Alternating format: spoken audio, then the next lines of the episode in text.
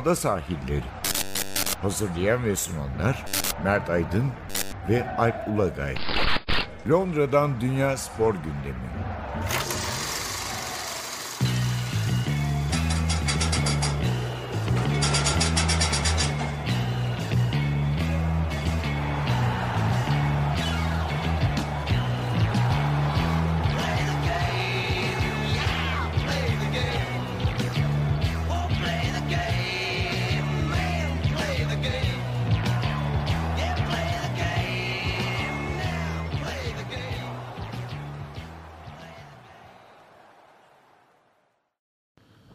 Ada sahillerinden merhabalar. Ben Alp Ulagay. Ben Mert Aydın.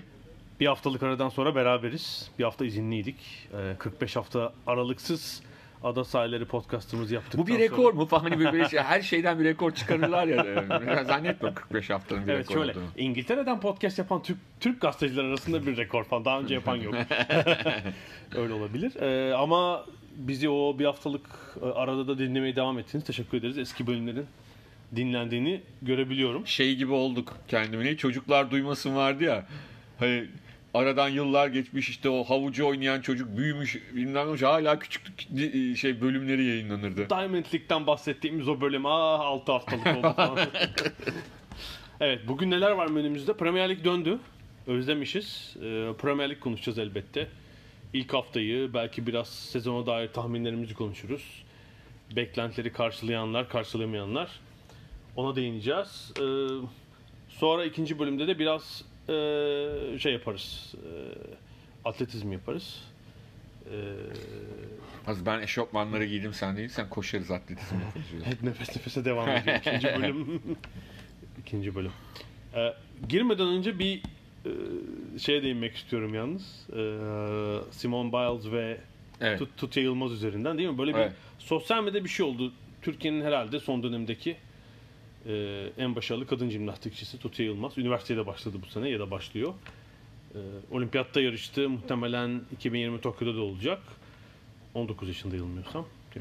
Ben 10 yaşından beri falan tanıyorum. Evet tabii. Yani bir proje olarak zaten 10 yıldır. Ben bile şöyle tanığım. Bizim kızı, işte zaten bizim kız değil, bütün o zaman bağlar başında bir salon vardı. Şimdi Vakıfbank oraya yaptı da daha önceki halinde zaten hani çocuklarını Anadolu yakasında İstanbul'un jimnastiğe götüren herkes oraya getiriyordu. Buluşma noktasıydı. Evet. Orada Tutya'da antrenörüyle çalışmalarını, o zaman 11-12 yaşındaydı, 10-11 yaşlarındaydı. Onu izlerdik ve ne kadar tutkuyla yaptığını ve üstüne ne kadar acı çektiğini, hani o no pain no gain meselesi gibi görürdük. Yani bir anlamda hani o başarı kazandıkça biz de hani sanki kendi çocuğumuz başarı kazanmış gibi hissediyoruz. Çünkü o yaşadıklarını çektiklerini gördüğümüz için, ailesiyle birlikte tabii. Yani herhalde, değil mi? Bireysel spor takım sporlarından bu anlamda farklı. Yani onun için haftalık antrenman saati, gereken çaba, fedakarlık tabii. Çok daha büyük yani. Paylaşabildiğiniz ya bir şey. Ya şöyle diyeyim, kulakları çınlasın. Babası Hürriyet Bey. Hı hı. Yani bildiğin hani ne derler? Hani veli bir süre sonra Türkiye'de öyledir ya. Hani o spor için, yani şöyle diyeyim, Suat Çelen tabii ki bambaşka bir insan, hani Türk jimnastiği için çok önemli bir karakter, çocukluğundan beri diyelim. Hani espri olarak söylüyorum bunu, hani Hürriyet Bey federasyon başkanı olsa olabilir yani, hani o kadar camiaya hakim, o anlamda söylüyorum. O zaten orada biz izlerken bütün hikayeyi bana detaylı şekilde anlatmıştı. Kolay işler değil bunlar, ailece belli fedakarlıklar yapmanız gerekiyor. Çocuğum zaten başta. Şöyle, çünkü sadece Türkiye için değil. Tabii. Jimnastik, atletizm ve yüzme de öyle bence. Bunlar olimpiyatın 3 temel sporu. Çok ciddi kamu desteği lazım. Yani tabii. Kamu bütçesi. Bunlar çünkü böyle büyük para kazanabildiğiniz, gelir elde edebildiğiniz şu an için sporlar değil. Hele Türkiye'de. Türkiye'de hiç değil. Yani mutlaka daha fazla, işte bağlar başındaki salon kapanırken hatırlıyorum. Benim de eşim, dostum, çocuklara jimnastik gibi, Alp ne yapabilir, bir haber yapabilir miyiz, bir şey yapalım. Tabii aynen, ben yaptırdım. Salonumuz gibi, sen yaptırır mısın? Yaptırdım ama yani sonuçta bütün bunların üstüne zaten hani bir takım şeyler yapıldı bildiğim kadarıyla zaten. Başka Kartal'da bir salon vardı, o biraz düzenlendi, oraya çocuklar gitmeye başladılar. Yani mesafeleri düşündüğün zaman tabii. Tabii tabii. Yani Bağlarbaşı nereye? İstanbul'dan nereye bahsediyoruz evet. Ya. Yani hani Anadolu yakası demek bambaşka, yani başlı başına bir şehir Anadolu yakası. 7 milyon kişi falan yaşıyor. Avrupa yakası bir şehir, Anadolu yakası bir şehir. Yani hani İstanbul'da yaşamayanlar için anlatmaya çalışıyorum. Zaten İstanbul'un içindekileri söylememe gerek yok. Yani köprü geçmediniz diye trafik olmayacak diye bir kural yok yani. Öyle söyleyelim. Helikopterimi getirin falan. Anca o lazım yani. Evet. Sanıyorum Tutya şeyleri göremedim ben. Sadece Tutya'nın varyansını gördüm. Instagram'da falan olmuş evet, herhalde. Çünkü Tutya'nın bir varyansını evet. Var. İşte değil mi? Kaslı vücuduna falan mı laf etmişler? Ben öyle anladım. Çok kaslısın da herhalde bir kız böyle kaslı mı olur tabii, falan tabii, tabii. Böyle bir saçma sapan şey olmuş. Ona varyansını diyordu. Halbuki işte jimnastiği sen bir tarafından görmüşsün. Hani çok fazla dediğimiz gibi antrenman, fedakarlık gerektiren bir spor dalı. Ve ilginç bir şey aslında Türkiye'de transfer sporcu olmadan da böyle ciddi atılımın olduğu bir spor dalı. İşte Grace Note geçenlerde ilk Tokyo Olimpiyatlarına bir yıl kaldığı için ilk olimpiyat tahminlerini açıkladı. Ben de dün hatta Cumhuriyet Gazetesi'nde bununla ilgili bir haber yaptım. Madalya olmasa da şeref listesine ilk 8'e giren 3-4 jimnastikçi olacak tabii, diye tahmin ediyorlar erkeklerde falan. Evet evet erkeklerde de çok. Ferhat Arıcan oldu, Ümit Şamil oldu evet, işte yıllardır. İbrahim. Evet. Ondan sonra şey yani kendi yağıyla kavrularak çok iyi bir noktaya doğru ilerliyor. Yani bunca hakikaten bunca şeysizliğe rağmen ne diyeyim? Değil mi? 2012 Göksu Üçtaş'a kadar olimpiyata katılan jimnastikçi yoktu galiba değil mi Türkiye'de?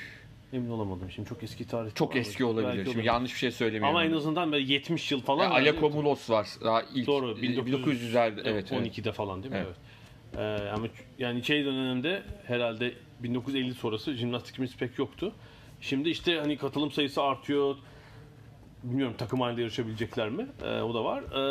Bir yandan Amerika'ya giden Amerika Şampiyonası'nda Simone Biles herhalde gelmiş geçmiş. Triple double yaptı. Evet en büyük şimdi değil mi?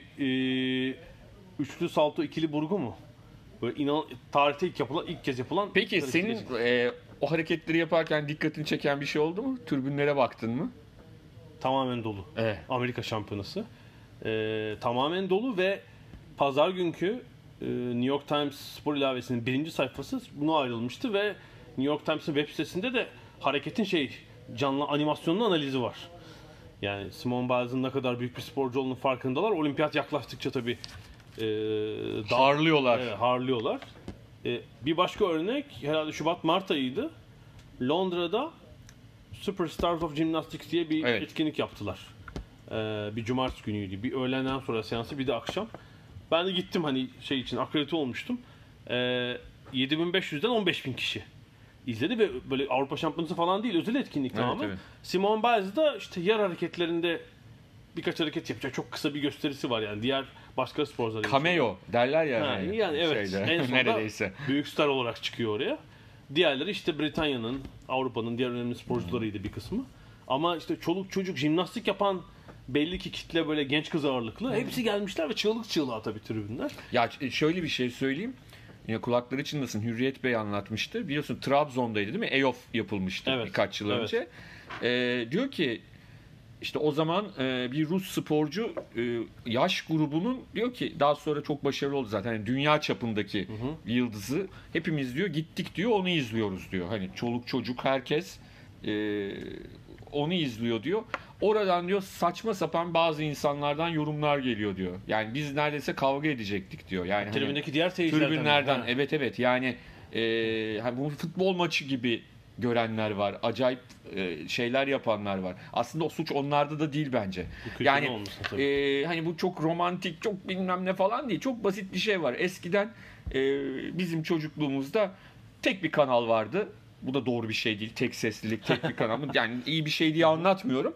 Ama tek kanal olmasının tek faydası bu tip organizasyonları yayınladığında herkes mecburen tırnak içinde izlerdi. Olimpiyatların izleme payı %100'dü yani. Yani keza işte Avrupa Jimnastik Şampiyonası. Tabii. Anlatabildim mi? TRT yayın hakkını alıp veriyorsa tabii. Tabii o zaman yani, Ebu zaten genelde yok, evet. Yani şeye sığdırabildiyse. Tabii rahmetli Kenan onun anlatımıyla jimnastiği izliyordu. Herkes kimin kim olduğunu merak edenler çok rahat biliyorlardı. Biraz daha bir bilinç vardı. Yani işte artık klasik oldu. Yani artistik patinajından kayakla atlamasına kadar insanların bildiği bir şey, bir kültürü oluşmuştu. Şimdi o azaldığı için sadece futbol, kazanma kültürü falan bunlar arka arkaya geldiği için doğal olarak işte o resmi öyle yapıyorlar. İşte sevgili Banu Yelkovan şey yapmış, altın çizmiş. Tekvandocu İrem Yaman bir şeyler yazmış. Altına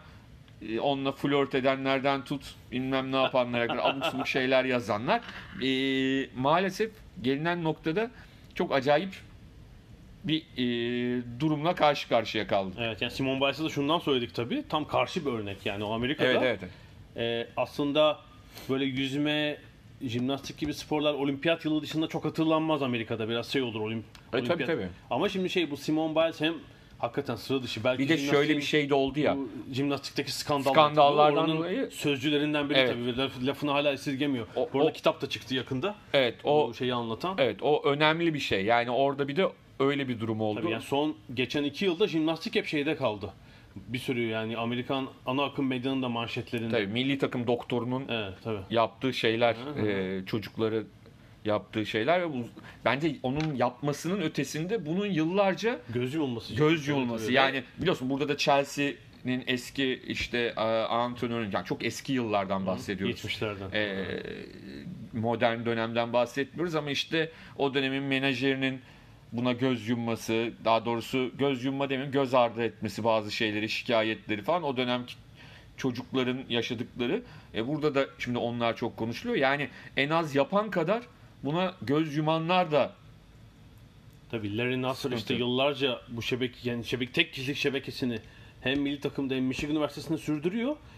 Yani göz şey yapanlar, örtbas edenler, göz yumanlar sadece erkek değil, kadın çalışma arkadaşları da. Evet. Biz ona kefiliz diyorlar ve soruşturma açılmasını önlüyorlar yıllar boyunca, 25 yıl falan tabii. Ve düşün hani 25 yılda kaç kız mağduru olmuş. Tabii bu arada hazır başlamışken, hani Premier Lig'e de geçmemişken bir şey daha söyleyeyim. Geçen haftalarda adını zikretmiştik. Bir başarı daha geldi modern pentatlonda. İlke Özyüksel İngiltere'deydi değil mi geçen hafta? İşte neredeydi? İngiltere'de mi? Bath'taydı. Evet. Doğru, Bath'taydı. Bir dünya rekoru kırdı. Modern pentatlonun değil mi? 2 ayağında. Evet. Koşu ve şey sanırım atış. Neydi? Atıcılıkta. Atıcılıkta. Binicilikte sıkıntı sanıyorum. Atıyla ilgili bir sıkıntısı vardı. Evet. Onun hep öyle. Yani onun o en sıkıntılı bölümü odur her zaman. Ama yani ilke de şu anda modern pentatlondaki olimpik bir spor olduğunu zaten Baron Pierre de Coubertin'in icat ettiği bir spor öyle söyleyelim. Hani modern adı ama hani modern derken o hani antik olimpiyatlarda olmadığını anlatmak için. Yoksa çok eski bir spor aslında. Eski bir dal diyelim, spor demeyelim, içinde bir sürü spor var, 5 tane. Ama İlke Özyüksel açıkça söylemek gerekirse şu anda dünyadaki herhalde ilk 10 sporcudan bir tanesi. Yani bu da herhangi bir şey değil yani, çok basit bir şey değil. Onda çok enteresan bir benim onu keşfetme hikayem var. Yani aslında keşfeden keşfetmiş de ben geç fark ettim. Bundan birkaç yıl önce şey olmuştu, bir arkadaş gelmişti işte ya önümüzdeki olimpiyatlara kadar takip edebileceğimiz bir sporcu bulabilir miyiz dünya sporunda? Bu dediğim 2016 olimpiyatlarının birkaç ay öncesinden bahsediyorum. Ondan sonra şey ne derler? Ben de şeye bakmıştım, hani bildiğimiz tabii sporcular var. Hani o zaman Tutya'yı da biliyorduk, bilmem ne, zaten katılımcı. Ben modern pentatlonu öyle içimden gelerek araştırmaya karar verdim ve bir anda dünya gençler sıralamasında 3 numarada İlke Özyüksel'in adını gördüm. Dünya gençler, o zaman yaş gruplarında şey oluyordu. Ve onun hikayesini araştırdığımda çok orijinal bir hikayeyle karşılaştım. Üstüne işte daha 11-12 yaşlarındayken Monaco Prensi Albert'in karşısına geçip bilmiş konuşmasını, eskiden gazetelerde çıkmış olduğunu fark ettim. Çok geçmiş yıllarda falan. Çok ilginç, hakikaten çok akıllı bir kız ki 2016 olimpiyatlarına son dakikada gönderildi. Yani vize aldı ama tabii ilk kez yaş grubu çok büyüklerin yarıştığı bir yarış, 30. falan olmuştu yanlış hatırlamıyorsam, o civarda bir derece almıştı ama ondan sonra giderek daha kendini geliştirdi. Spor teşkilatı da ona çok ciddi destek veriyor. Bugün Altınordu Kulübü'ne de teşekkür etmiş, kulübüne de özellikle. Orada da yani böyle aslında uzakta görünen bizim çok bilmediğimiz dallarda da biz iyi sporcular yetiştirmeye başladık. Dünya seviyesinde sporcu hatta. Yani iyi sporcu değil, iyi sporcunun ötesinde world class. Evet, yine de tabii ama yani olmalı, evet. Tabii ki canım. Hı-hı. Yani bu bir kişiyle olacak işler değil ama yani şunu unutmayalım.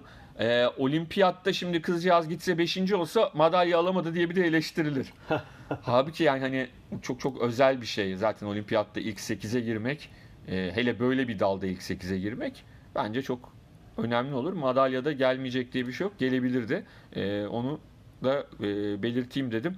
Premier Lig bekleyenleri de geçemedik abi 15 dakika. Geçemedik abi ama o yani Simone Biles'ın geçen haftaki başarısı ve Tutya'ya duyulan tepkiden dolayı ben... Ama şöyle diyeyim, Tutya'ya inanılmaz bir destek geldiğini sosyal medyadan söyleyelim. Yani yazısından sonra spor dünyasından olan olmayan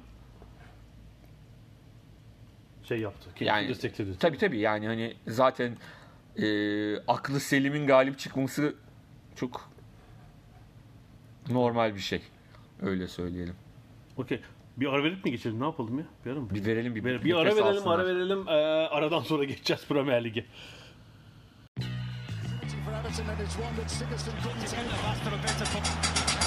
Ada sahilleri. Londra'dan Dünya Spor Gündemi.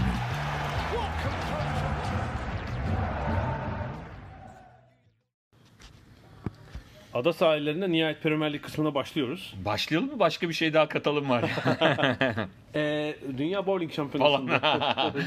Ya şimdi tabii Premier Lig başladı. Açıkçası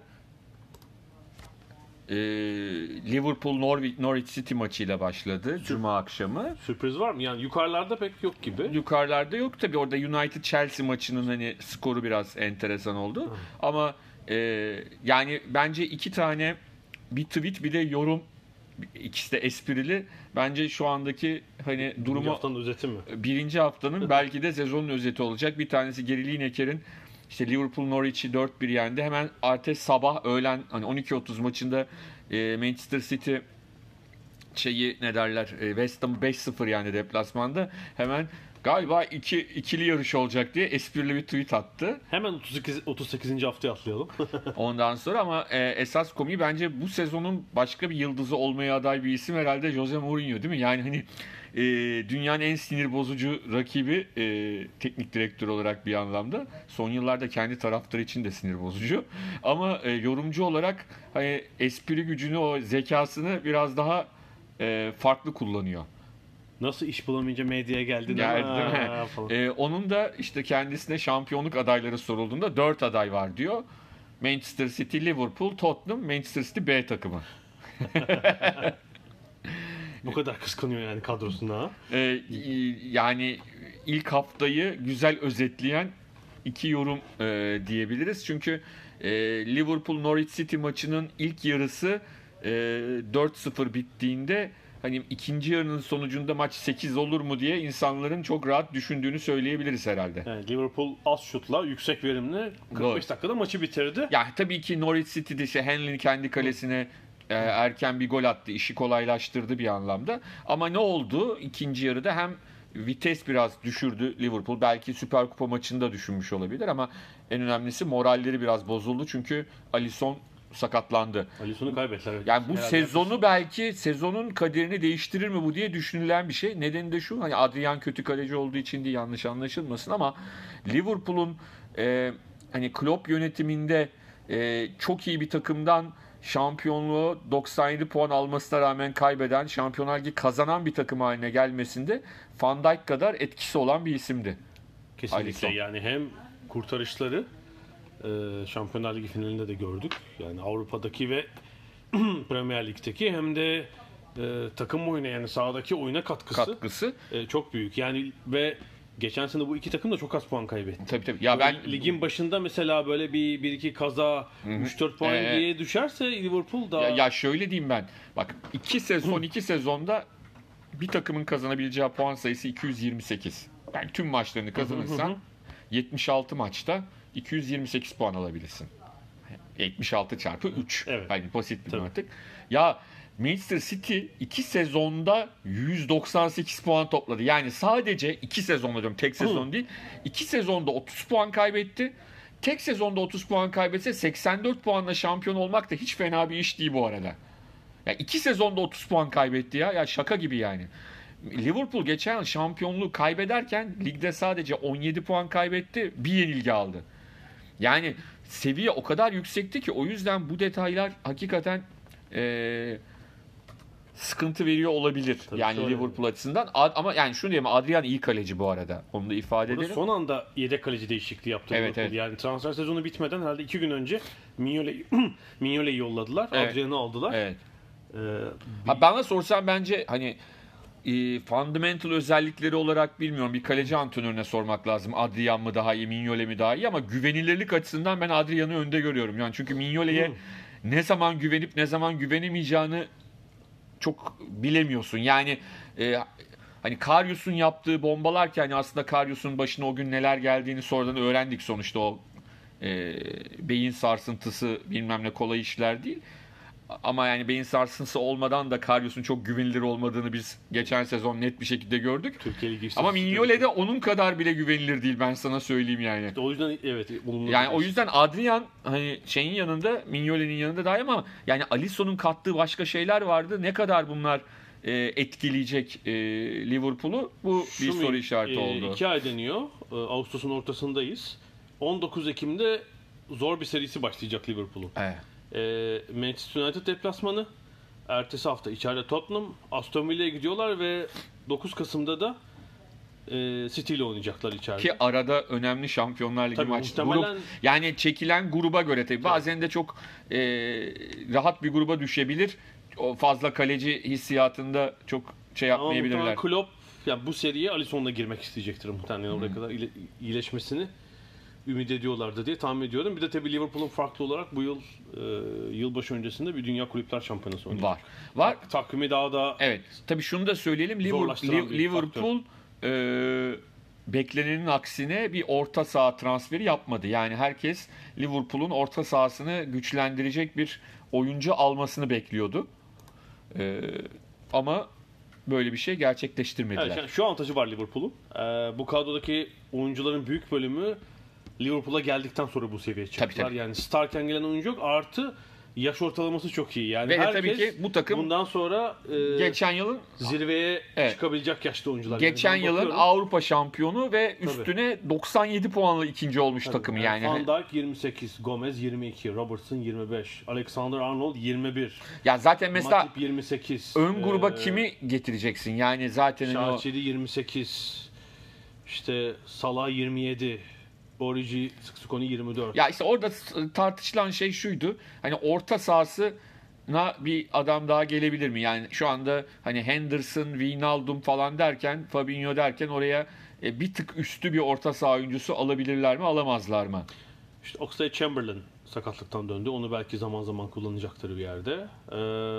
Bir de yani Keita'dan bu sene Keita'nın bir aşama yapması lazım gerekiyor. Belki de şunu düşündüler. Hani ellerinde alabileceklerini hani beğendikleri oyuncular vardır ama hani onları belki alma konusunda sıkıntı olabilir. Hani sadece transfer yapmak için de oraya bir oyuncu almak istememiş olabilirler. Belki kafasındaki hocanın kafasında oraya bir oyuncu vardır ama oyuncuyu alamıyorlarsa bir de işte onu şey yapmak istemeyebilir. Bazı görev adamları, yedek oyuncular dışında Liverpool'un az kadrosundaki her oyuncunun 2023'e kadar sözleşmesi var. Evet. Yani 4 sezon daha. Herkes sözleşme altında. Yani kimsenin gitmesine izin verecek durumda yok. Bir de şu potansiyel Liverpool'dan kimse ayrılmaz açıkçası bu kadrodan. Yani tabii. Avrupa şampiyonu olmuşken muhtemelen Real Madrid Barcelona bile teklif yapsa. Yani şöyle bir şey var. Mesela Alexander-Arnold yine bir asistle sezonu açtı. Çok çok önemli bir iş yaptı. Herhalde Robertson'la ikisi şu anda herkesin kafasında dünyada belki en önde sayabileceğimiz sağ bek ve sol bek olmaya doğru gidiyorlar. İkili olduğu için şu an bir Roberto Carlos kafa etkisi var yani. Doğru. Bir de ikisinin de hani Britanyalı olması bence özel bir durum. Biri İngiliz, biri İskoç. Yani bu çok çünkü uzun yıllardır çok fazla gördüğümüz bir şey değil. Bu seviyede iki tane. Hani bir ara işte Rose da çok sevdim ama yok, daha önce Walker vardı. Aha, evet. İlk başta. Hani öyle şeyler olmuş olabilir ama şu anda ikisinin de formu çok iyi ve çok, yani gelecekleri net bir şekilde parlak iki tane bekten bahsediyoruz. Yani Trippier'in Atletico Madrid'e gittiği bir dönemdeyiz. Yani bu oyuncular da bence yakında çok ciddi Liverpool'un zorlanacağı, ellerinde kalma konusunda zorlanacağı isimler olacak, elinde bulundurma konusunda. Belki de diyecekler kupaları peşi sıra bir yere gitmelerine gerek kalmayacak. Ya evet, tabii yani böyle bir kulüpte oynamanın da, yani hatırla hangi maçtı geçen sene? Yani en son yani son final pasları golden önce Alexander-Arnold'un pasıyla Robertson'un golüyle. Ha, evet tabii. Biten hangi goldü ya? Hangi maçtı? Şampiyonlar Ligi miydi? 2-1'lik City, yok. Yok. Şampiyonlar Ligi'nde miydi o maç? Şimdi neyse hatırlayamadım, evet. Ama yani hani öyle, evet, biten, evet, bir gol vardı ya. Ya düşünsene, evet, yani. Sağ bekin ortalıyor. Sol bekin kafayla bitiriyor. Evet. Yani böyle bir çok görülmeyen bir şey. Onu ifade etmek lazım. Mesela işte Wolves'un da sağ bek, sol bek çok iyi diyoruz ama işte bir tane, yani ikisi de birisi Britanya tarafından, birisi değil falan böyle. Bu da hakikaten çok üst düzey. Sonuçta Şampiyonlar Ligi kazanmış bir ikiliden bahsediyoruz ve de senin de bence altını çok güzel çizdiğin gibi ki bu Manchester City'deki birçok oyuncu için de geçerli. Burada Klopp'un değer kattığı iki oyuncudan bahsediyoruz. Tabii yani oyuncuları yani öyle. City'de bakıyorsun mesela hani Agüero ve Silva'yı çıkar. Birçok oyuncu orada Guardiola'nın varlığıyla çok üst düzey oyuncu haline geldiler. De Bruyne de dahil olmak üzere. Dokunuşlarıyla. Yani orada Agüero ve David Silva zaten hani büyük yıldızdı. Ama diğerleri o dokunuşları olmasa sadece iyi oyunculardı. Zaten Sterling tam bir loser olmaya doğru, yetenekli loserlar arasına adını yazdırmaya doğru giderken, şimdi istersen oradan oraya da ben bir geçiş yapayım. Manchester City'ye doğru. Çok iyi başlamadım ya sezonu. Bıraktı FA Cup finalinde 3. golü vermişler miydi ona, yoksa kendi kalesine mi? Nedendi o? Verdiler galiba. Çizgiye vermediler. Kendi kalesi değil de çizgiye tamamladığı için. Evet. Verdiler diye hatırlıyorum. Hat-trick'le bitirdi sezonu. Neredeyse kapattı. Öyle başladı. Evet. Gol atamayan işte arada parlayan bir oyuncuyken şu anda giderek daha yani büyük yıldız statüsüne doğru ilerleyen bir oyuncudan bahsediyoruz. Kesinlikle yani şu Match of the Day'de değil mi? Boş alana yaptığı topsuz sonuçları verdiler. Evet. Yani tam aslında tabii Guardiola o ekolün devamı. Yani Barcelona'daki forvetlerin o topsuz koşular olur, birisi ara pası atar. Ama şimdi Barcelona'da şöyle bir avantajı vardı. Zaten o çocuklar öyle eğitiyorlar. 11 yaşından beri. Öyle. Barcelona'da olmayanlar bile. Çünkü hani İspanyol futbol ekolü de ona evrildi tabii. Ama burada yani Sterling'in bu hale gelmesi bence hani Guardiola'nın, yani şöyle diyeyim, Guardiola'nın geçen yıl Şampiyonlar Ligi'ni alsaydı eğer, bence Sterling'in bu hale gelmesi kadar büyük başarı değil. Öyle söyleyeyim. Bence öyle. Yani bence yani Şampiyonlar Ligi kazanırsın abi. Elinde iyi kadro var, bilmem ne. Bazen çünkü Şampiyonlar Ligi'nde çok acayip takımlar kazandı. Yani hani Chelsea en iyi zamanında kazanamadı. En hak ettiği zamanda kazanamadı mesela. Gitti alakasız bir dönemde sırf defans yaparak kazandı. Yani, ama öyle değil. Oyuncu yetişmesi, oyuncunun bu hale gelmesi öyle bir kolay bir iş değil yani. Oyuncunun psikolojisini de düzeltti. Şimdi bu da çok önemli bir şey. Bir de yani Britanya kamuoyunun düşüncesi yani hele bu boyalı basının buradaki görüşü, paraları böyle çarçur eden zenci çocuklar, böyle manşetler atılıyor. The Sun falan. Raheem Sterling yine bilmem ne yapmış, araba almış falan. Bu zihniyetten şimdi bakış da değişti bence Sterling'e. Bu ırkçılık konusunda koyduğu tavır, milli takıma kaptanlık yaptı falan. Şu an başka. Tabii. Boyalı basının gözündeki de başka bence. %100. Rodri'nin katılımı, Rodri'nin performansı İngiliz basını da Busquets'e benzetenler oldu. Sergio Busquets'e benzetenler oldu. Onun performansına benzetenler oldu.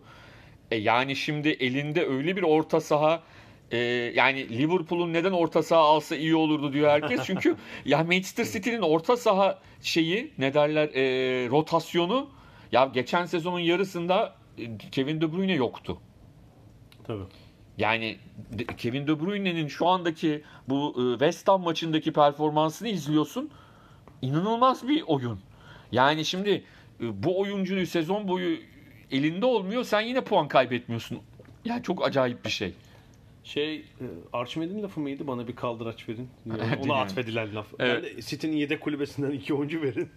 Size Avrupa şampiyonu yapayım. Yani daha bak Bernardo Silva oynamadı ya. Bernardo Silva geçen senenin en iyilerinden biri. Yeni transfer Cancelo. Yükselen yıldız Foden. Ve Otamendi yedekler. Ben şu şeyden biraz şimdi David Silva müthişti tabii. Yani şu City'nin geçen 10 yılını anlatan 2 oyuncu Silva ile Agüero olur herhalde. Tabii. Kompany bir de belki. Ama Kompany gitti. Silva'nın da son sezonu. Geçen sene de iyiydi ama onun yavaş yavaş belki formayı devredebilir. Yani devretmesini bekliyorum ben. Evet. O yani 45-50 maç temposu belki onda olmayabilir. Ya Silva herhalde şöyle diyorum ben, Barcelona'nın futboluna bu kadar uygun olup Barcelona forması giyemeden futbolu bırakacak ya da belki de son yılında gider Barcelona'da bir sene oynar mı bilmiyorum. Ama yani hani bu kadar o futbola uygun olup bu kadar oynayamayan bir futbolcu bulunamaz herhalde, öyle söyleyelim.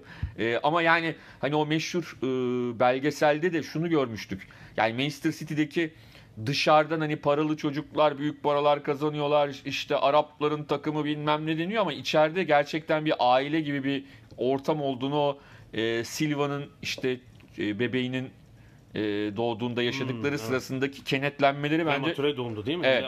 Aşırı prematüre. Evet, evet. Yani o kenetleniş bence çok çok önemli bir şey. Yani o şeyle olmaz. Çok para kazanıyor abi, işte biz de bir kenetlenelim. Abi öyle yapay kenetlenme olmaz. Anlatabildim mi? Hadi kenetlenelim mi? Kenetlenelim abi. Öyle kenetlenemezsin abi. Gerçekten o insana bir saygın, sevgin olmazsa, takım içinde bir sevgi olmazsa çok yapay olur. Yaparsın da bir şeyler işte formanın altından çıkarırsın, isim yok bilmem ne, bunların hepsi olur da ya gerçekten o kişiye o kişinin de saygıdeğer bir kişilik olması lazım, ayrıca sevgideğer ve saygıdeğer bir kişilik olması lazım. David Silva da zaten öyle bir adam.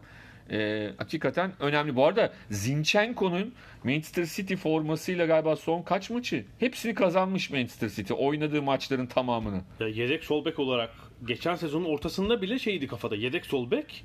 Vallahi orayı kaptı formayı yani. Kaptı bile oynadığında puan kaybetmiyorlarmış ya. Yani. Sol bek değil sağ bek aldılar transferde. Evet. Yani.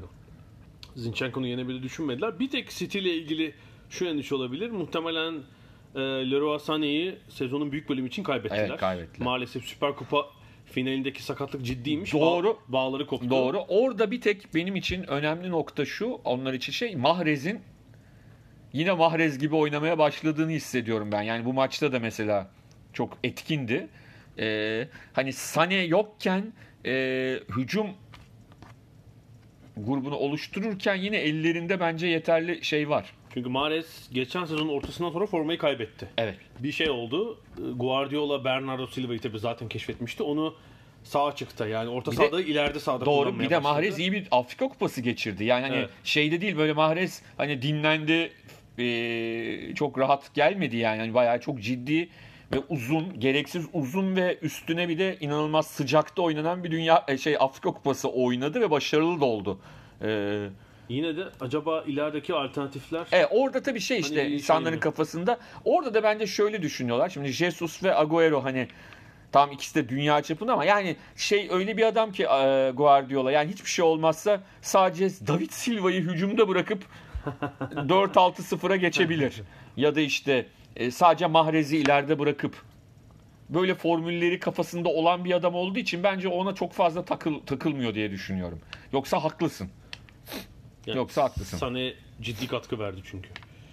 Geçen sene onu yapmak lazım. Hatırlamak lazım. Hatta hala transferi söz konusuydu. Yani Britanya içine transfer bitmişti ama dışına transfer serbest. Bayern Münih'e doğru. Bayern Münih herhalde 80-90 milyon avrolar konuşuyordu. Böyle bir 100 milyon falan deniyordu. Olmadı. Herhalde Sané'den bahara kadar faydalandı. Yani West Ham için de tabii talihsiz bir ilk maç oldu. Aslında yani West Ham'ın da o şeyi sayıyorum. Felipe Anderson, Lanzini, Michael Antonio, ileride yeni transfer Haller, öndeki dörtlü. Ya arkada da bir şiir var. ve yanında Rice var yükselen yıldız. Yani evet. Yani zaten hani Pellegrini maçtan sonra ya aradaki güç farkı da o kadar büyük değil aslında. Hani skorun göründüğü kadar değil falan dedi ama hani tek tek oyuncu bazında bakmadan takım oyununa bakıldığında fark o bence. Yani öyle düşünmek lazım. Tastım biraz bu yeni stada kavuşmanın, biraz daha bol paralı olmanın şeyiyle çok para saçtı son birkaç sezon ama tabii puan tablosunda ortalığa tutunuyorlar ama bence takım olarak henüz karşılığını alabilmiş değiller. İlerleyen haftalarda yani biraz şanssız bir fikstür. Hani ilk başta City ile başlamak. Kesinlikle. Yani diğer kendi ayağındaki takımlara karşı tabii daha iyi sonuç alacaktır yani. İlk hafta bu bakımdan yanıltıcı olabilir. Tottenham ilginç bir maç oynadı Aston Villa önünde.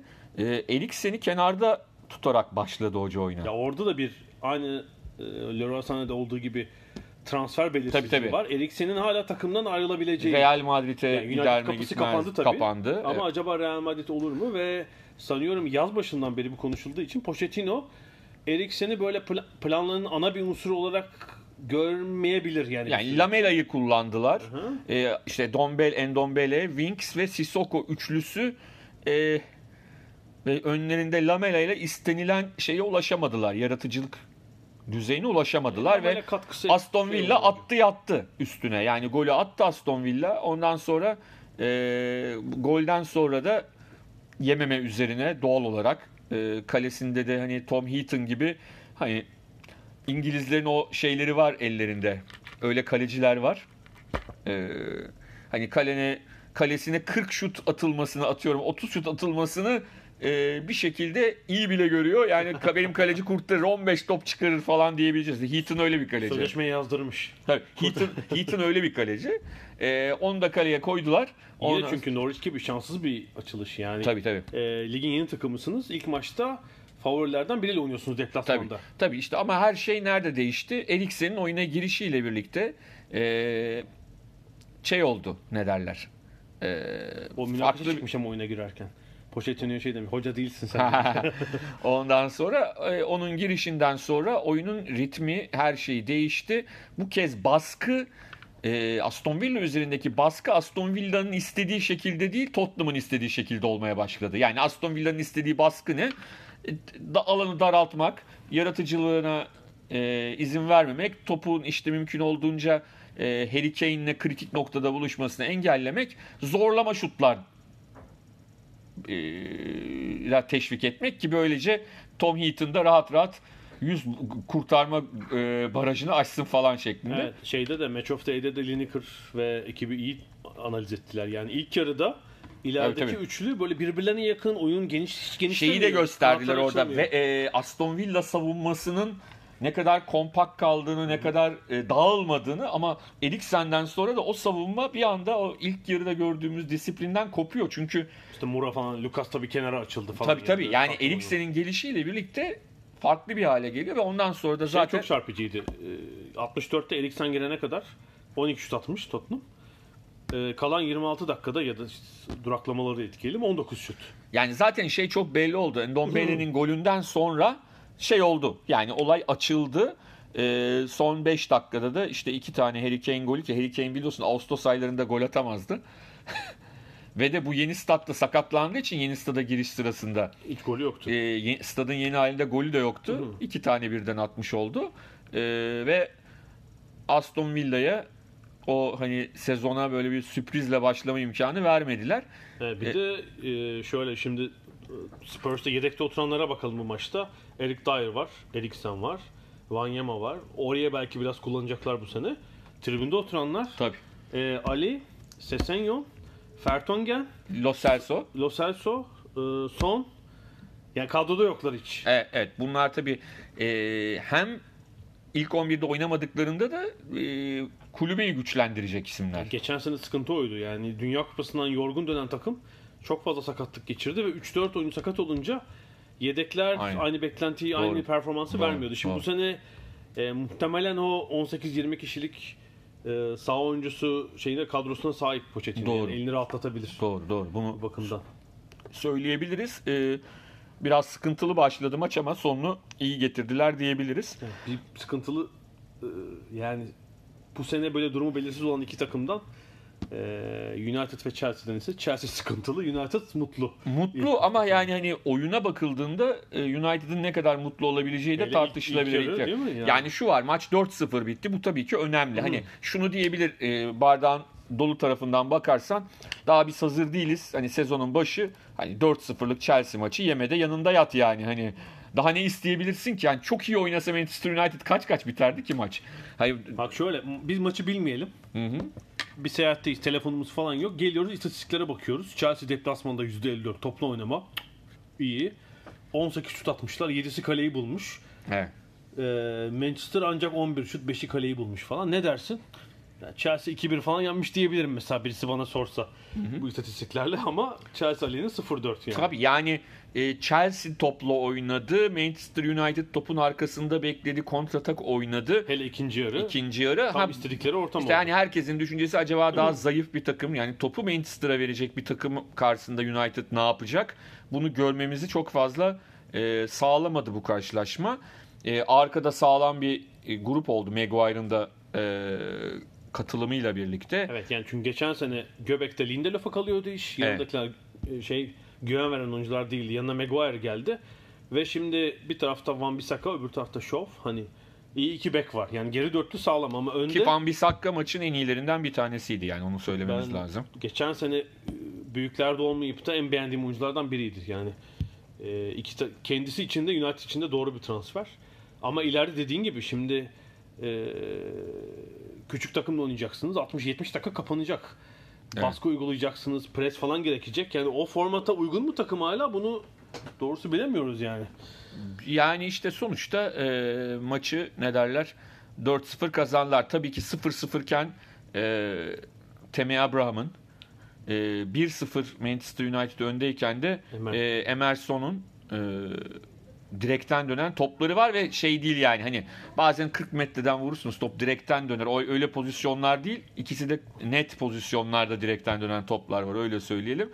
Ne olurdu onlar gol olsa bilemiyoruz. Belki yine United kazanırdı ama ya devre bile 0-0 bitse, o saçma sapan penaltı olmasa. Evet. Ben... Saçma sapan derken şöyle söyleyelim, hakemin saçma sapan bir kararı değil. Kararı doğru. Karar doğru da. Saçma sapan olan Zuma'nın niye o penaltıyı yaptığı kısmı. Tabii Chelsea takımında da çok radikal değişiklikler yaptı hoca. Yani işte neydi? Geçen sene daha sezon bitmeden herkesin kafasında şu vardı. İşte transfer yasağı geleceğini bildikleri için Pulisic'i alıp hemen takımına kiraladılar yeniden. Pulisic çok merak ediliyordu. Başlatmadı. Hücumda tecrübeli Giroud'u başlatmadı. Ne yaptı? Kante yok. Kante yani zaten bir şeyi de var. Kante'nin sıkıntısı da var. Süper Kupa'da da oynamayacak herhalde. Yani şey ne derler? Mason Mount'u geçen yılı derbide geçiren genç Mason Mount'u oynatması ve üstüne de hücumun önünde geçen yılı Championship'te yine Aston Villa'da geçiren Tammy Abraham'ı oynatması, ikisini birden oynatması eleştirildi ki daha yani üstüne Rose Barkley'nin varlığı da çok tartışılıyor. Ne kadar hani doğru isimdir belirli değil. Bunlar bayağı bir tartışıldı. Hatta Mourinho da eleştirdi. Hem Mount'un hem Abraham'ın birlikte oynamasını. Hatta maçtan sonraki basın toplantısında Mourinho televizyonda size eleştirdi diye Lampard'a sordular. Lampard hakikaten mi Mount'u mu eleştirdi falan dedi. Ya benim anladığım şu Mourinho'nun söylediklerinden, Mourinho Mount'un kötü oyuncu olduğunu ya da çok kötü oynadığını düşünmüyor. Yani kadar işte atletik aplikasyonunda diyeyim Michael Cox Mount'un sahanın en iyilerinden biri olduğunu böyle pozisyon göstererek anlatmış. Bence asıl anlatmak istediği Mourinho'nun, hiç Mourinho'yu savunacağım aklıma gelmezdi. Anlatmak istediği böyle bir maçta iki tane tecrübesi olmayan oyuncuyu çok mental olarak hazır olmadan ikisini birden oynatmasını daha çok. Hani kötü oynamalarından. Şey gibi olmadı mı? Norwich ve Aston Villa gibi yani. Championship'tan geliyorsun. İlk maçın bir büyük takımıyla deplasmanda. Takımın değil. Bazen şöyle olur. Bazen olur. Sizin takımınızda çok böyle önemli liderler olur. Ama Chelsea biraz ondan da olmuş gibi. Şeyde öyle değil yani. Abraham Mount, solda Barkley öyle bir oyuncu değil. Pedro da böyle lider bir oyuncu değil ve yani performansı aşağı doğru inen bir oyuncu. Yani Lampard yok bu takımın. Lampard yok, Azar yok. Ya da şöyle olur. İleri uça Giroud'u koyarsın, arkadan Mount. Tabii. Hani bir Giroud'u. Hayır, Lampard yok derken oyuncu kalitesi anlamında söylemedim. Liderlik o zaten yok. Da yani hani Lampard lider bir oyuncuydu. Terry lider bir oyuncuydu. Drogba lider. O meşhur hani bugün Chelsea deyince akıllara gelen kadroyu düşün. O takımda 6 tane falan sadece yenilgiye isyan edip ne yapıyoruz arkadaşlar diyecek oyuncu vardı. Yani bu da Lampard önde, Drogba var falan yani. Kalede Çeh var. Yani bunların hepsi bir bağırdığında herkes dikkat yani şu an Chelsea takım lideri kim? Herhalde Aspi yani, değil mi? Yani öyle görünüyor. Soyunma odasını tam bilemiyorum ama yani kadro ve Kovacic belki, bilmiyorum yani başlangıç olarak en sıkıntılı takım Chelsea gözüküyor. Ki yani tekrar söyleyelim, aslında hani oyunu izleyince daha güzel, daha iyi oynamaya çalışan tarafın Chelsea olduğunu da söyleyelim. Hı. Hani United'da 4-0'a rağmen hala kafalarda soru işareti bıraktı. Arsenal hani 6. büyük altılının 6. ismi diyelim şu andan konuşurken.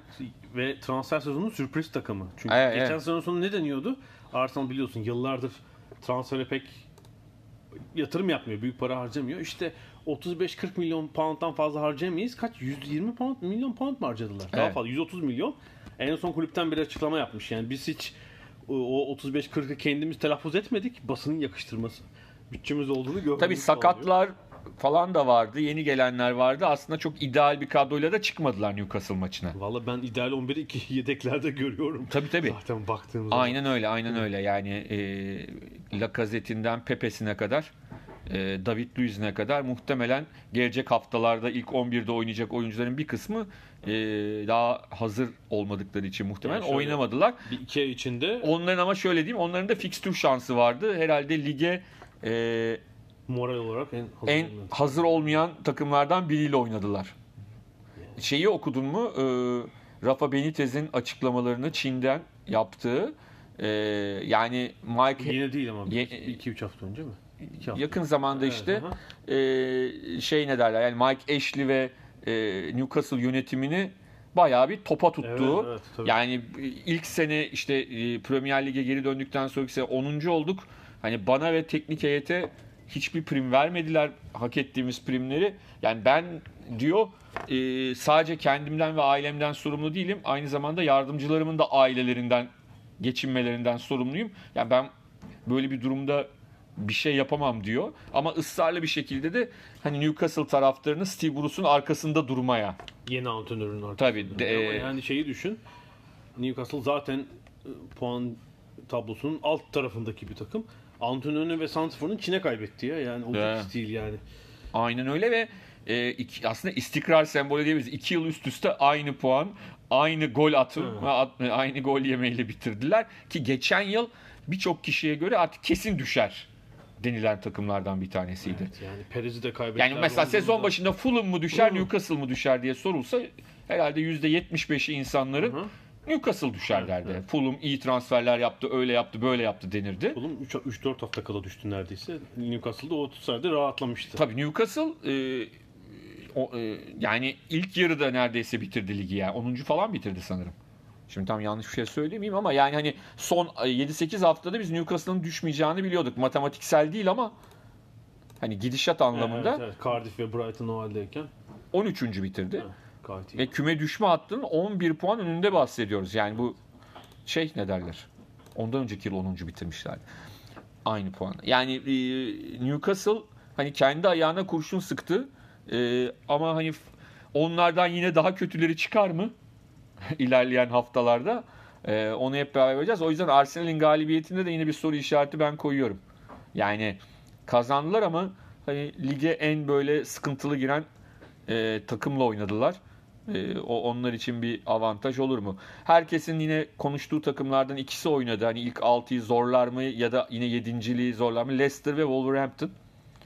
Golsüz bir maç oldu. Herkesin merakı şuydu. Leicester'de Maguire sezon başlamasına kısa süre kala gitti ve Çağlar'ı Brandon Rodgers oynattı ve Çağlar BBC tarafından maçın adamı seçildi. Yani Çağlar Söyüncü Freiburg'dan gelmişti değil mi? Yani evet. Geçen sezon neredeyse hiç oynamadı. Yani bakıyorum Premier Lig'de 6 maç oynamış. Sadece 4'ü ilk 11. İşte kupalarda birkaç maç var orada. kötü bir sezon geçirdi yani. Tabii belki de ya da eğitim sezonu yani evet, İngiltere'ye olabilir. Alışma diyebiliriz. Şimdi şöyle bir şey var. Bazen size hiç beklemediğiniz anda bir şans gelebilir. Mesela Cengiz, hatırla, bir şans geldi, oynattı. Uh-huh. O ilk 11 başladığı maçta tak gol attı. Uh-huh. Sonra bir daha kimse kesemedi. Şimdi Çağlar bu oyunu sürdürmek zorunda. Çünkü hani Premier Lig'de öyle hani 2 hafta iyi oynayayım, 3 hafta kötü oynayayım gibi bir lüks yok. Çünkü takımların maddi gücü de var. Ocak ayında tak diye bir adamı alıverirler. Tabii. Sen ne olduğunu anlayana kadar falan derken gidersin. Yanında çok tecrübeli John Evans'la evet, iyi bir ikili oluşturabilirler yani, büyük fırsat. Bu sezon ilk maçı iyi geçirdi. Çünkü hani Wolverhampton şöyle ters bir takım. Geçen yıldan biliyoruz. Çok hızlı kontratağa çıkabilen, o işi çok iyi beceren bir takım. Portekiz ekolünde bir takım. Portekiz, Meksika, İspanyol karışımı. Hoca Espirito Santo. Bir de Wolverhampton'ın bir golü var. VAR'la iptal edildi doğru olarak. Offside. Espirito Santo, ben bunun biraz futbolla bozduğunu düşünüyorum dedi ama tersi olsaydı muhtemelen ne güzel bir sistemlerdi. Yani ne kadar sevsek de kendisini, yine bir Portekizlik var yani hani bir yerinde. Mourinho ile çalışmış olmanın en azından kaleci olarak da olsa bir takımda bir şeyini verdi. Ne derler, mesajını verdi. Leicester bakalım ne yapacak? Yani Wolves maçı zorlu bir maçtı. Hani ilerleyen haftalarda o kendilerinden beklenen şeyi gerçekleştirebilecekler mi? Çıkışı merak ettiğimiz şeylerden bir tanesi bu. Crystal Palace Everton maçı yine merak edilen maçlar. Bir de Everton ne yapacak diye tabii ki. Çünkü hani camia anlamında hani ilk 6'yı zorlaması, hani yıllarca biliyorsun Bursaspor şampiyon olursa o olur falan deniyordu. Oldu, olana kadar da neler oldu? Hani Everton olabilir mi diye düşünülüyordu ama hala Everton yönetimi para harcamayı sürdürüyor. Üstelik bir yeni stat projeleri var. Liverpool'dan nehrin kenarına, değil mi? 55.000 kişilik yeni bir stat yapacaklar. Ben çünkü geçen sene gittiğim statlar içinde Londra dışında galiba 2 maç mı izledim? Dış cephesi çok iyi, müze gibi. İçerisi en rahatsız stadyum yani maç izlemesi. Hiç şeyci onların da tabii flash transferi Keane'di. Keane'i daha sonra oyuna dahil etti Marco Silva ama yani ilerleyen haftalar Marco Silva için olumlu gider mi gitmez mi bilemiyorum. Yani çünkü hala gol atma konusunda ciddi sıkıntıları olan bir takım yani Everton. Şeyde bakıyorsun, Calvert-Lewin'i oynatıyor. Richarlison var, Sigurdsson, Cenk var, Kean var, Walcott var. Yedeklerde vardı. Evet, yani geçen sene parlaktı ama yani bayağı bir ileride organizasyon yapabilecek ciddi bir şey var, kadro var ama şeyi sürüyor. Palace da tabii tam emin olmadık ama hani sonuçta onların da bir klasiği var. Sen Hertha Berlin önünde çok beğenmemiştin değil mi? Evet, ben hazırlık maçına gittim. Yani 25. dakikadan sonra koptular oyundan. Ve Hertha Berlin o organizasyonla işte 1-0 hatta Crystal Palace bir gol atmıştı 1-0 gibi. Herhalde o golün iptal edilmesinin moral bozukluğuna mı ne? Hertha Berlin bir tane atınca hakimiyeti eline aldı. Yani şeyin eksikliği, bir Zaha kadroda değildi o gün. Evet. İkincisi Wan-Bissaka gidince sağ kanat etkinliği tamamen durmuş. Bir ciddi bir sıkıntı oldu ve ileride Benteke, Ayew hiç şey değiller, dinamik değiller. Hı hı. Yani bir Zaha dönmeden bir şey sorunu, verimlilik sorunu. İlk maçta sonradan girdi oyuna. Zaten o transfer işi olmazsa olmuyor herhalde. Zaha'yı daha rahat kullanacaklar herhalde. Çünkü İngiltere içi transferi konuşuluyordu. Evet. İngiltere transfer kapanınca zannetmiyorum ben. Evet. Bu senaryoda. Tabii Schneiderlin'in de kırmızı kart gördüğünü, son 15 dakika 10 kişi kaldığını Everton'da söyleyelim. Watford-Brighton maçı da herhalde haftanın en büyük sürprizine sahne oldu. Çünkü yani Brighton sezon başında en büyük küme düşme adaylarından bir tanesi. Watford. Hala öyle yani 3-0'a rağmen. Flash takımlarından takımı. Hem ligde uzun süre ilk 7 kovaladılar. Sonra kupa finali oynadılar. Sonra da FA Cup'ta final oynadılar. Çok ama tabii Brighton Chris Hughton'la yolları ayırdı ve yerine Graham Potter'ı getirdi. Östersund değil mi? Evet. çok acayip işler yapmıştı UEFA Avrupa Ligi'nde. Yani biz önce Galatasaray'ı eleyince dalga geçildi falan ama gruptan çıkmış. Sonra tabii gruptan çıktılar. O geldi ve Brighton'ın istediği gibi giden bir maç oldu. Özellikle ikinci yarıda Andone de oyuna girdi ve golünü attı. Mopey oyuna girdi, gol attı. Yani ikinci yarıda oyuna soktukları ama tabii Watford'un kaçırdığı goller de var. Yani hani çok aldatıcı olabilir mi bu maç ama biraz şey gibi oldu. Chelsea United maçına gibi ama zaten oldu. Ama farkları şu: Manchester United'ın böyle oynama lüksü olmayabilir ama Brighton muhtemelen tüm maçları böyle oynayacak. Muhtemelen. Yani o yüzden onlar adına kritik. Watford için iyi gitmezse sezon, bu maç çok daha değerli bir hale de gelebilir. Onlar çünkü kadrolarını değiştirmediler. Ciddi bir ekleme yok. Ayrılan da yok. İşte Deulofeu'yu falan da korudular. Kötü başlangıç. Yani geçen seneki Watford çizgisinden uzakta. Çünkü bu tip maçları genelde kazanıyordu Watford. Evet, evet. Yeni bir takımdı Sheffield United. Onlar da Bournemouth deplasmanına gittiler. Bir beraberlik kopardılar. Ya o maçı çok izlemedim. Hani özetini izledim. Çok üzerine konuşabileceğim bir maç değil ama yani ilk hafta itibarıyla puan puandır Sheffield açısından, öyle söyleyelim ki Bournemouth biliyorsun genelde evinde galibiyetleri alan bir takım. Hani bu puan kayıpları ileride onların sıkıntı olabilir. Chelsea bile 4 attılar. Tabii tabii. Burnley Southampton maçı onun da büyük bölümünü izledim. Şöyle diyeyim, tipik yani Burnley'de değişen hiçbir şey yok. Olumlu ya da olumsuz hiçbir şeyin değiştiği yok. Aynı Burnley ve Southampton'ı oyaladı. Ondan sonra da tuzağına düşürdü. 3 tane attı gitti. Tarkovski yani, kesiyor, Barnes atıyor. Aynen öyle. Hiç değişen bir şey yok. Ki bu sene Avrupa kupalarıyla hani erken sezon açmak zorunda da kalmadılar. Futbollarını beğensek de beğenmesek de Burnley'nin ben bu sezon geçen yılki kadar sıkıntı çekeceğini düşünmüyorum. Bilemiyorum tabii hani şey olduğunu. Yani Southampton'la ilgili soru işaretine şey geldikten sonra Hazenüttl bir çıkış yapmışlardı. Şimdi bu 3-0'ın ardından devamında neler yaşarlar, nasıl olur, yine aynı sıkıntılar yaşanır mı, onu hep beraber göreceğiz ama Burnley açısından işler iyi başladı. Evet, çünkü yani düşman adaylar kimi gibi gözüküyor? Newcastle, yeni çıkanlar açıkçası Norwich, Sheffield, Brighton, Burnley değil mi? Hani bunlar Burnley, dediğim gibi Burnley'nin ben çok o sıkıntıyı yaşayacağını düşünmüyorum açıkçası ki çok ilginç. Guardiola ile bir röportaj vardı, okudun mu? Burnley'i öven. Yani hani Burnley'e gittiğinizde hani şeyi anlatmak için hep aynı şeyi yapmamak lazım. Hani değiştirmek bir takım ekstra. Hani mesela Burnley deplasmanında o duran top meselesi bilmem ne. Hani kendinizi değiştirmeniz gerekiyor. Geliştirmeniz gerekiyor İngiltere Ligi'nde. Hani onu anlatmaya çalışırken Burnley'e de hakkını vermiş. İlginç bir şey. O maçta mesela işte, maçtan yendiler tabii. Skor belli değil önceden ama kale arkası tribünü falan bayağı boştu Burnley için. Yazık yani, halbuki güzel bir galibiyet. Evet. İlk haftanın durumu budur. Gerçekten öyle. Hafta arası zaten Avrupa maçları var. Hafta sonu Arsenal Burnley maçıyla açılacak. Bakalım Arsenal'in hani Hanya'ya mı Konya mı göreceğiz yani. Hangi oyuncular dönecek tabii işte bir de takımın başı mafyayla dertte. Tabii tabii. Mesut Özil'le Şehat Kolasinaç'ın bir biliyorsunuz bir araba kaçırma olayı olmuştu. Doğru. Bir çetenin tehdit ettiği, İşte para sızdırmak istediği falan söyledi. Sanıyorum Mesut Özil'in evinin civarında korumalar, köpekli korumalar falan böyle bir önlemler alınmış durumda. Haftanın maçı herhalde Manchester'da.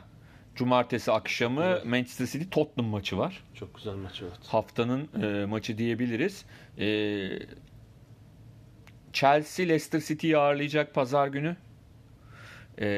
Manchester United Pazartesi akşamı, özür dilerim. Wolverhampton deplasmanına gidiyor ki onlar için de hani çok kritik. Çünkü Wolverhampton da sever topu rakibe vermeyi zaman zaman ama topu aldığında da onlar biraz fenalık geçirtir o paslaşmalarıyla. Bence iyi bir test United için bir takıma karşı. Yani ve göreceğiz. De büyüklere karşı farklı oynayan bir takım. Yani büyük maçlarında Liverpool'da Southampton deplasmanına gidiyor cumartesi öğleden sonra.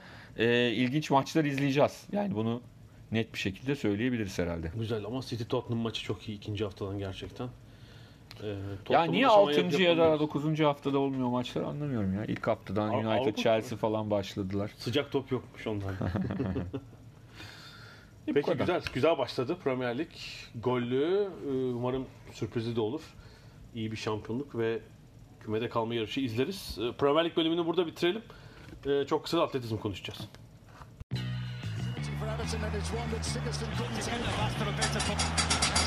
Ada sahilleri. Londra'dan Dünya Spor Gündemi.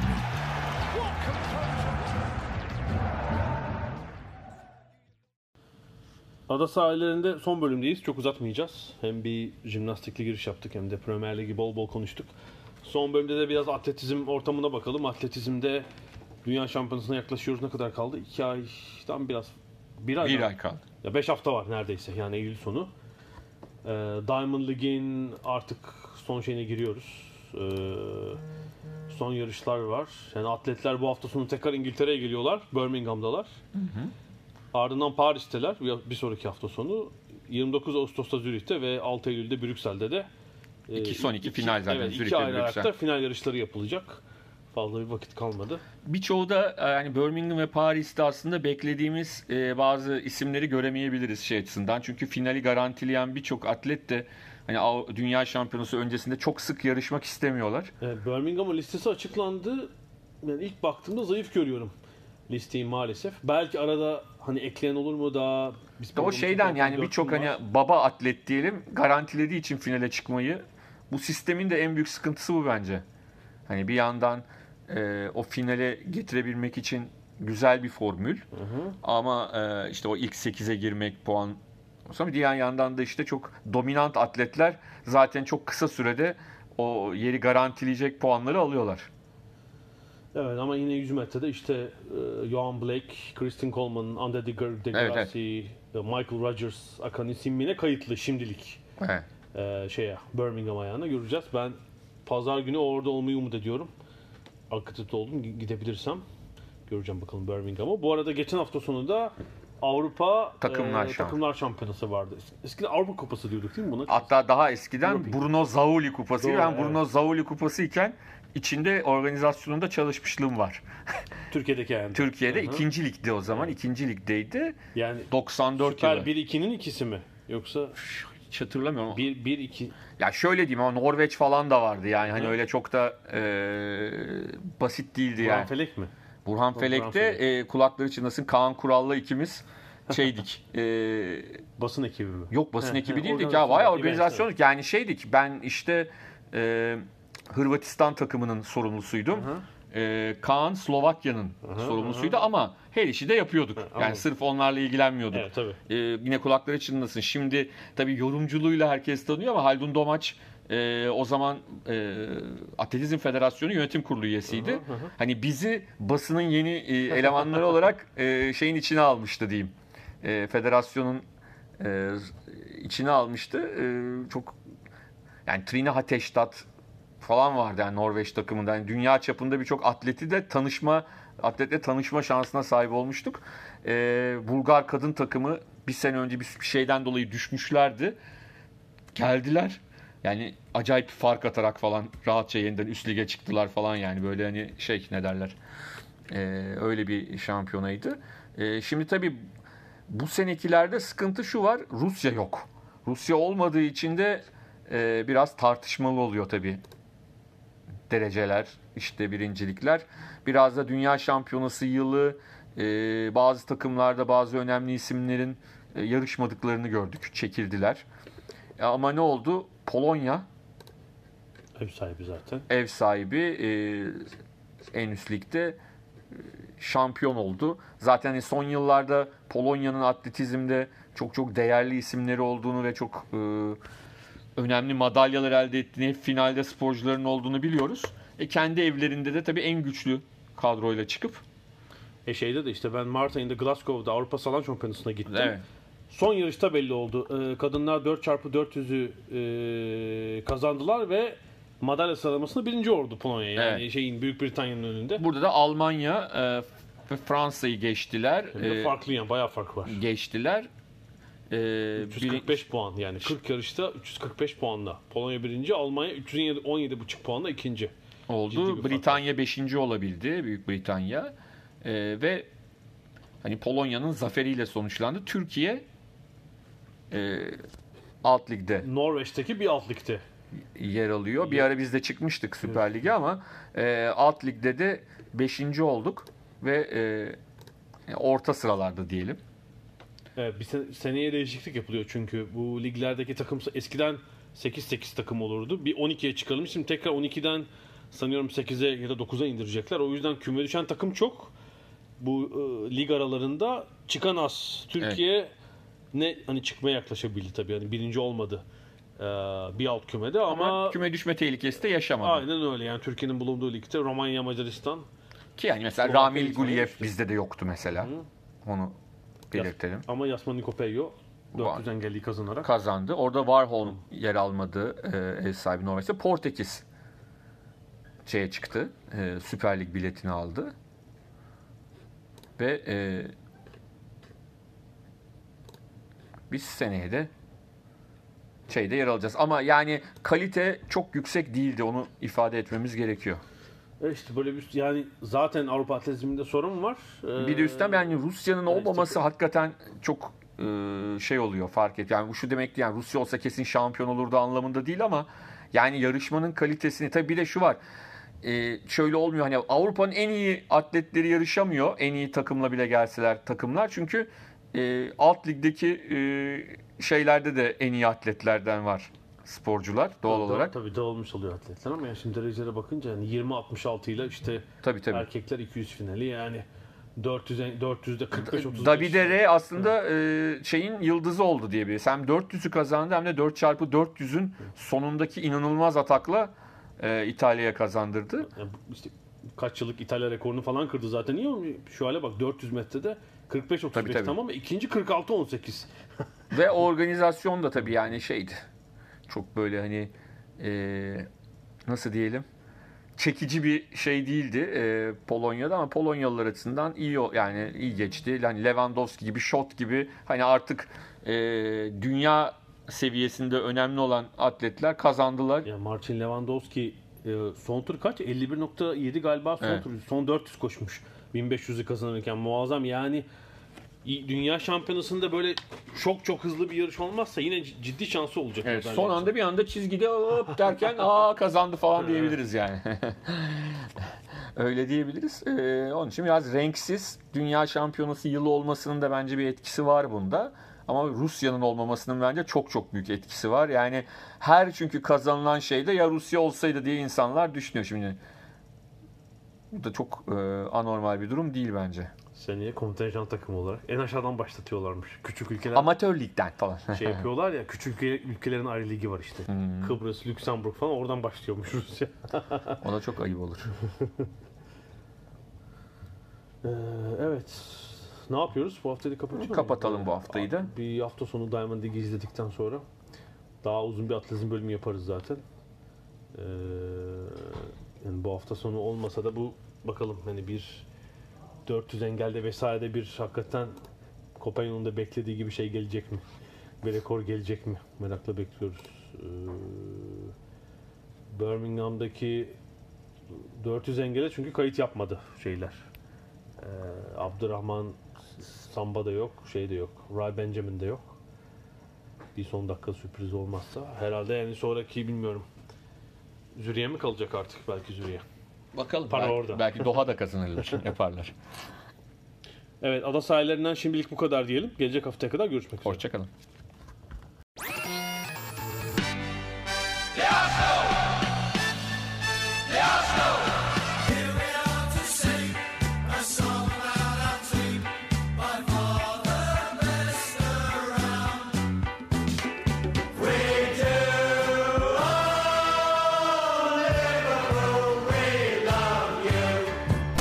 Ada Sahilleri. Hazırlayan ve sunanlar Mert Aydın ve Alp Ulagay. Londra'dan Dünya Spor Gündemi.